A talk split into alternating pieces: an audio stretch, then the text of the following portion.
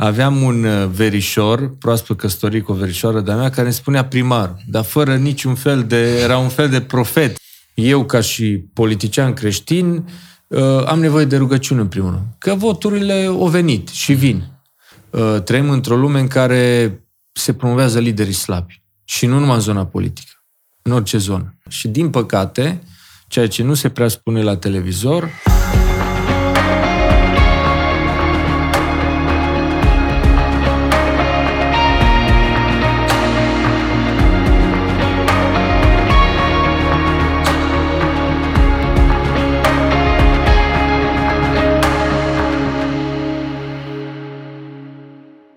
nou sezon, uh, o nouă locație și de data aceasta îl avem cu noi pe un musafir special, pe Robert Sigarto. Robert, mulțumim că ai acceptat invitația.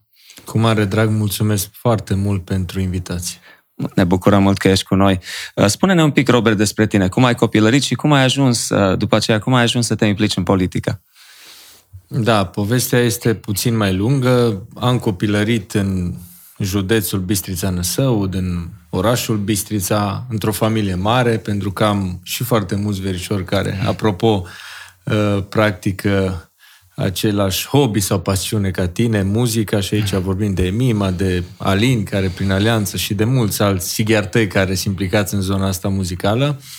Am copilărit cu ei uh, în aceeași curte, pentru că noi am stat într-o curte unde coexistau mai multe familii și noi eram șapte, familia lui Mima erau șapte, mai aveam încă un unchi cu trei, deci am trăit așa într-o comunitate foarte frumoasă.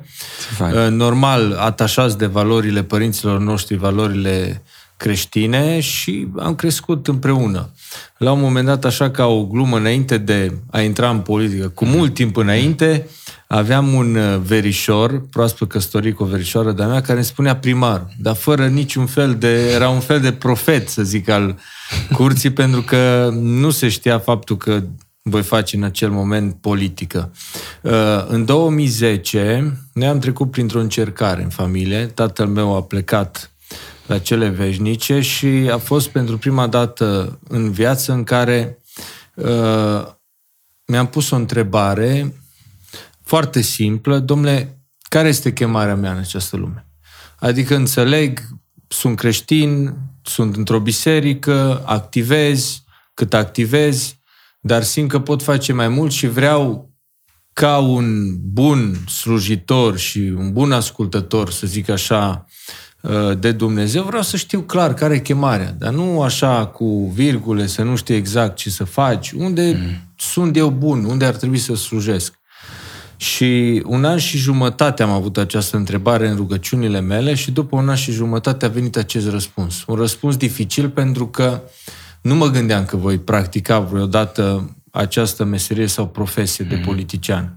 Și după un an și jumătate, Dumnezeu m-a călăuzit în această zonă. Când zic m-a călăuzit, a fost destul de clar să înțeleg că asta e chemarea mea și am intrat în zona politică. Asta se întâmpla în anul 2012. Și de acolo, uh, împreună cu Dumnezeu, împreună cu alți colegi, poate mentori și alți prieteni și inclusiv familia, am reușit să construiesc o carieră în această zonă care uh, nu este foarte simplă, adică nu este o zonă de confort, să spun așa, Correct. Uh, dar în același timp o zonă și o profesie care îți oferă foarte multe provocări, responsabilități, dar prin care poți influența și foarte mult.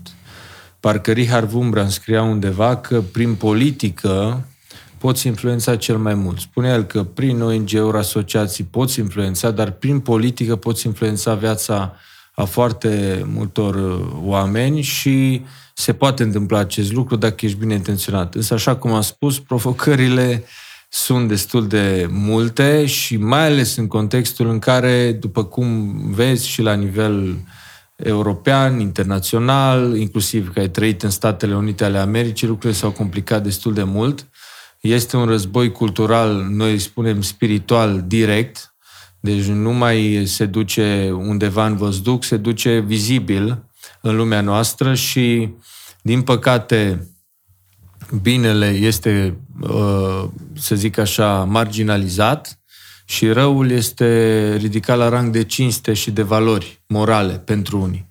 Așa. Și atunci provocările sunt mult mai mari, pentru că câteodată noți împotriva curentului. Și în momentul în care am făcut acest lucru, mi-am și asumat pe aceste provocări. Adică știi că susțin niște valori care uh, nu uh, expiră, din potrivă, sunt veșnice, trainice și ești de partea binelui și adevărului. Și atunci altcumva mergi pe drum. Bineînțeles, cu o încurajare, cu câteodată și o descurajare, dar în general uh, tot timpul când am avut nevoie, am primit încurajările de care am avut nevoie din partea lui Dumnezeu și a oamenilor săi. Ai crescut într-o casă de credincioși, uh, iubești pe Dumnezeu, că consider că e așa important uh, să avem uh, politicieni care sunt credincioși, care chiar caută voia lui Dumnezeu în toate lucrurile. Și tu ești un om care, sau un politician, dacă pot spune așa, bineînțeles, în primul rând ești un, un creștin, care iubește familia și care susține valorile familiei. Cum, cum ai reușit să faci asta? Țin minte acel videoclip care a mers viral Uh, și eu am patru copilași, uh, a fost o binecuvântare pentru toată țara ce s-a întâmplat, dar cum, cum de, de unde această pasiune și, ace- și de ce e așa important să susținem și să luptăm pentru familie? În primul rând, uh, m-am născut într-o familie mare și am înțeles, până la urmă, avantajele și bucuria de a trăi într-o familie mare.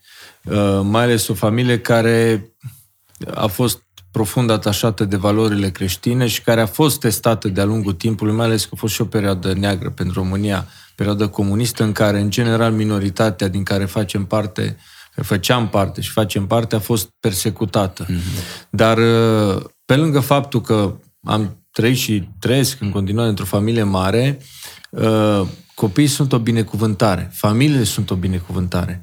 Uh, familia nu este un concept creat de o instituție, de către un decret, de către o lege, de către un politician. Nu, familia a fost creată și concepută de Dumnezeu. Și normal că are mai multe caracteristici și mai multe obiective familia. În primul rând, acolo cred că te împlinești cel mai mult. Mm. Știu asta cel mai bine părinții, poate copiii, uh, știi foarte bine că ai și tu patru copii, la fel și eu, adică e momentul cel mai plăcut este când stai în jurul familiei, când te simți iubit, mm. inclusiv de către copii, când simți că aparții uh, cuiva și că dăruiești acea dragoste mai departe. Și este ceva care foarte greu explici, mai ales în anumite momente. Uh, familia are și un concept uh, de dezvoltare a societății. Dumnezeu când a gândit familia, n-a gândit-o numai doar pentru fericirea noastră a gândit-o exact pentru dezvoltarea, pentru administrarea acestui pământ pe care Dumnezeu l-a creat.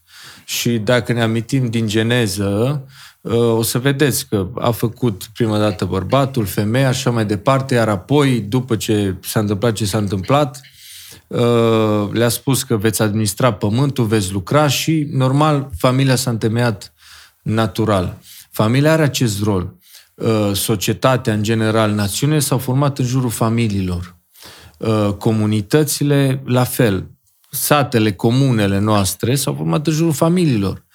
Noi n-am fi existat dacă ar fi fost familie. Simplu. Corect. O spun un lucru simplu, dar cred că e important să-l spunem pentru că în ziua de astăzi se pune la îndoială acest concept și este extrem de atacat. Tocmai pentru că unii Uh, neștiind în ce cred, din potrivă prelund anumite ideologii iluzorii și toxice, își distrug, uh, să zic așa, uh, propria existență și viitorul, fără să-și dea seama, că unii nu realizează, fiind extrem de întunecați în gândire.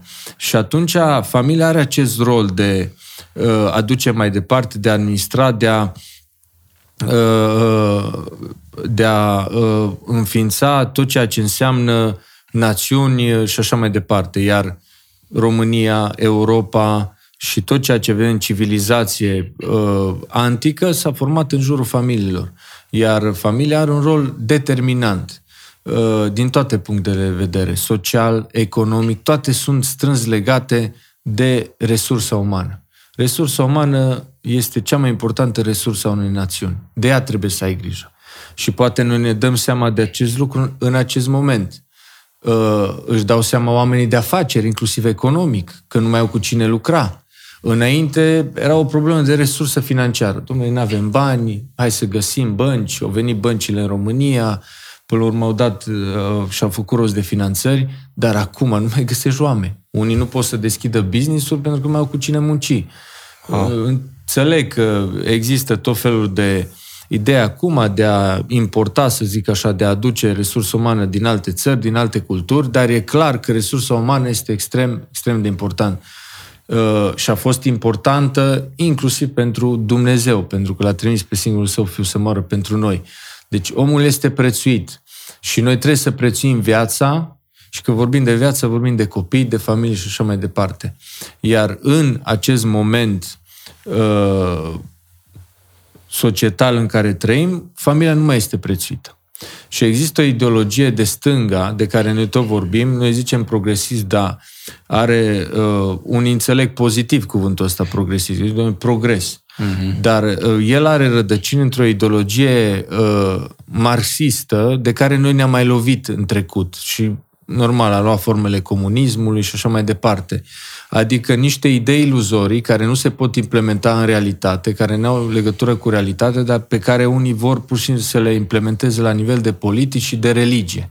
Comunismul n-a fost doar un regim, a fost o religie. Tocmai de asta urau atât de mult creștinismul, pentru că erau singurii care stăteau împotriva acestui regim iluzoriu și care țineau oamenii cu picioarele pe pământ și înrădăcinați în adevărul scriptural și etern. Și atunci, același lucru îl urmăresc, dar cu alte arme. Înainte, comunismul era o formă de regim opresiv care încerca să te oblige uh, prin legi, decrete și chiar forță să urmezi calea lor. Dacă nu erai pe linia lor, era problemă. Acum războiul este unul cultural și încearcă diferite uh, clase inventate de ei să lupte împotriva ordinii lăsate de Dumnezeu. Vorbim de familie, de instituții, de tot ceea ce înseamnă ordine, inclusiv democratică și uh, mai ales temelia acestor instituții fundamentale, libertate. Deci pe tine nu te mai lasă să gândești sau să uh, uh, acționezi în felul în care ești învățat, inclusiv în creștinism, ci începi să-ți impun.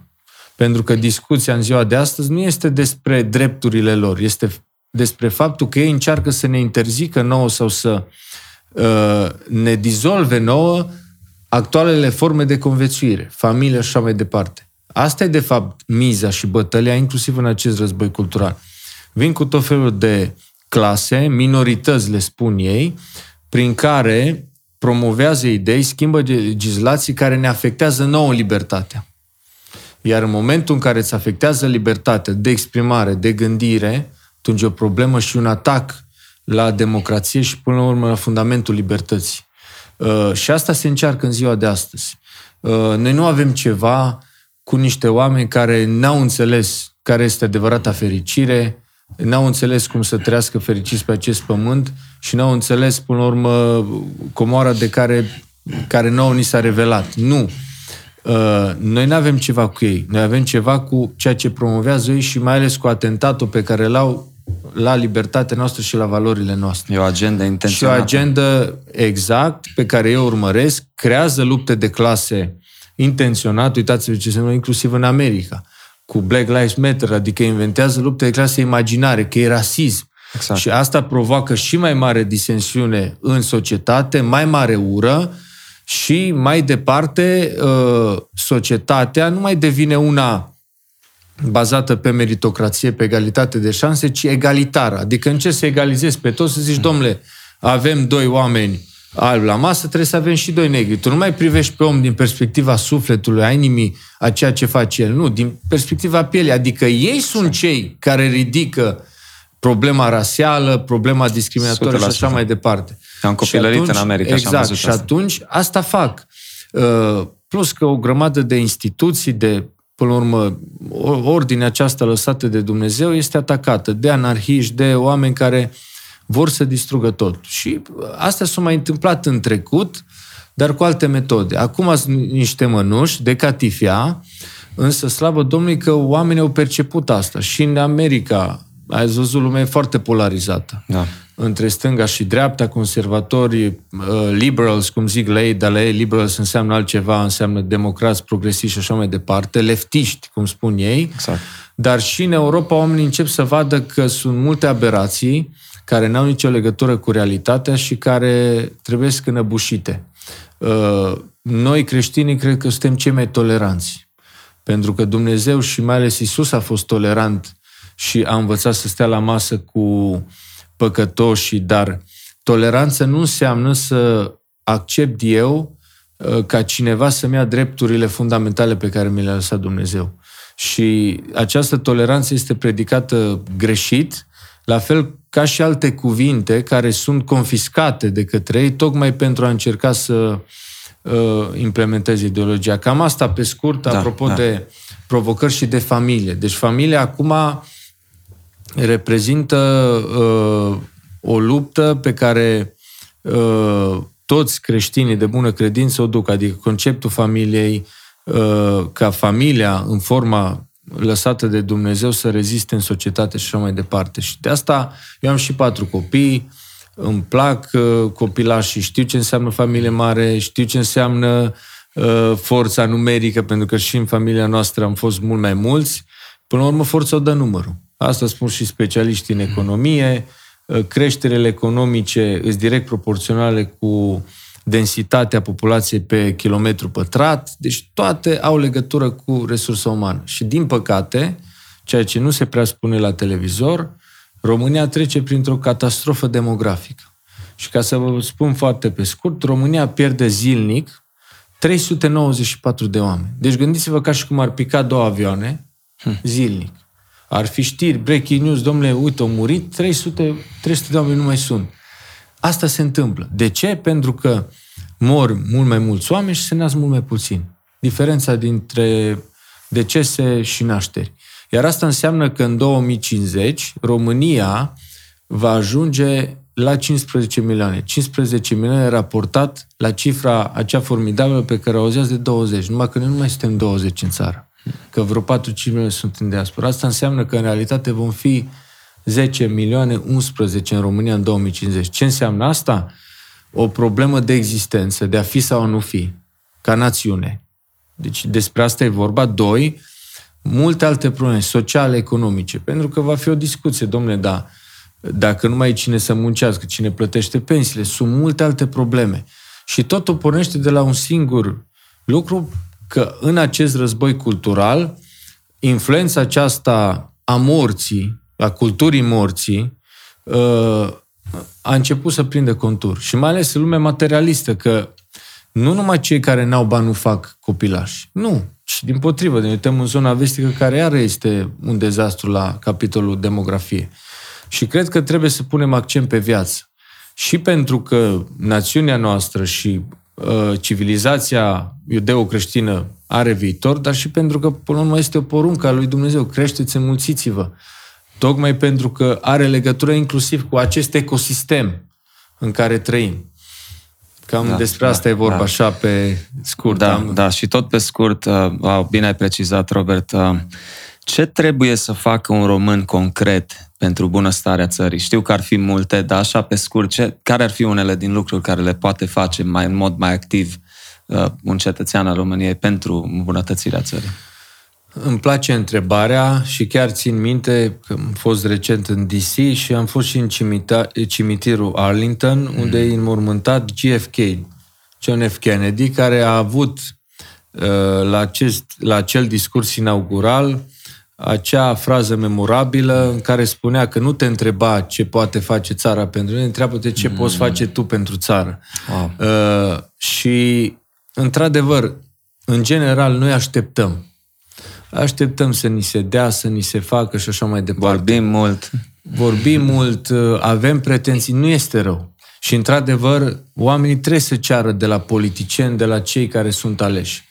Numai că uh, schimbarea, așa cum se spune în popor, începe totdeauna cu tine. Adică noi avem niște probleme structurale. Uh, se vorbește despre corupție. De acord, sunt politicieni corupți? Sunt. Însă aveam dezbateri inclusiv pe Facebook. Domnule, politicienii fură. Eu am pus o singură întrebare. Dacă cineva fură din un șofer de tir, fură un litru din camion pentru mașina lui, de la uh, patronul lui, e același lucru. Iar dacă el intră în politică, acel om care face acel lucru, va fura și mai mult. Sau va încerca la fel să aibă același. E vorba de educație, e vorba de, cum o numim noi clasic, frica lui Dumnezeu, dar nu este vorba de frica lui Dumnezeu, ci din potrivă o iubire față de ceea ce înseamnă ordinea lăsată de Dumnezeu ca să trăim fericiți, satisfăcuți.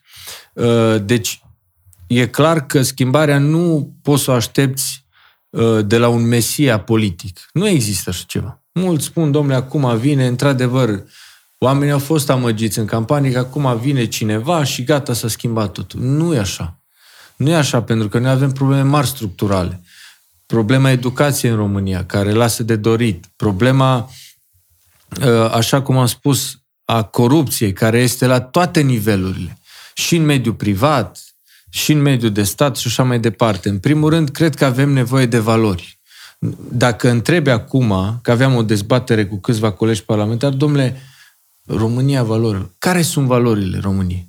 Să vox populi, să mergi pe stradă să întrebi. Eu îți spun că nu spun uh, trei oameni același lucru sau măcar mm. o valoare. Care se... Nu știm. Noi nu știm în ce credem. Vorbim de România creștină, că avem tradiții, dar nici acum nu știm. Și nu învățăm pe copiii noștri. Noi, pe la biserici, pe la bisericile active. Da, îi mai înveți, domnule, astea cele 10 porunci și așa mai departe, dar în general oamenii nu învață nici în școli, din păcate părinții nu mai au atâta timp și nu mai acordă atâta timp copiilor lor și atunci vin tot felul de uh, influențe și nu mai știu în ce cred. Deci este clar că noi, românii, de multe ori nu știm în ce credem. Mm. Și cred că de aici începe totul. Iar noi, cu atât mai mult, creștini, avem această responsabilitate să le spunem oamenilor, domnule, asta e busola. Ăsta e adevărul. Uh, și adevăr care a rezistat timp de mii de ani. Adevăr care a rezistat în fața tuturor minciunilor, a tuturor regimurilor și așa mai departe. Și cred că asta trebuie să facem. Uh, trebuie mult mai multă rugăciune. Noi suntem creștini, toți creștini, indiferent de denominațiune, știu forța rugăciunii. Pentru că Dumnezeu creează contexte, împrejurări și normal că ridică și oameni pasionați pentru domeniul respectiv. Și cred că de asta avem nevoie. Și aici am vrut să ajung. Care ar fi motive concrete pentru ce da, să ne rugăm deci, ca și creștini? În primul rând, trebuie să ne simțim mult mai atașați de țara noastră. Pentru că, la nivel verbal, noi spunem, da, domnule, ne iubim țara. Dar în momentul în care, nu știu, mergem într-un alt context, poate ne vorbim de rău sau uh, nu facem cât trebuie, nici măcar o rugăciune. Și în bisericile noastre, de obicei se fac rugăciuni, nu știu, când să alegeri, să dea Dumnezeu să ne dea gândul ce bun să alegem pe oamenii care nu-i destul.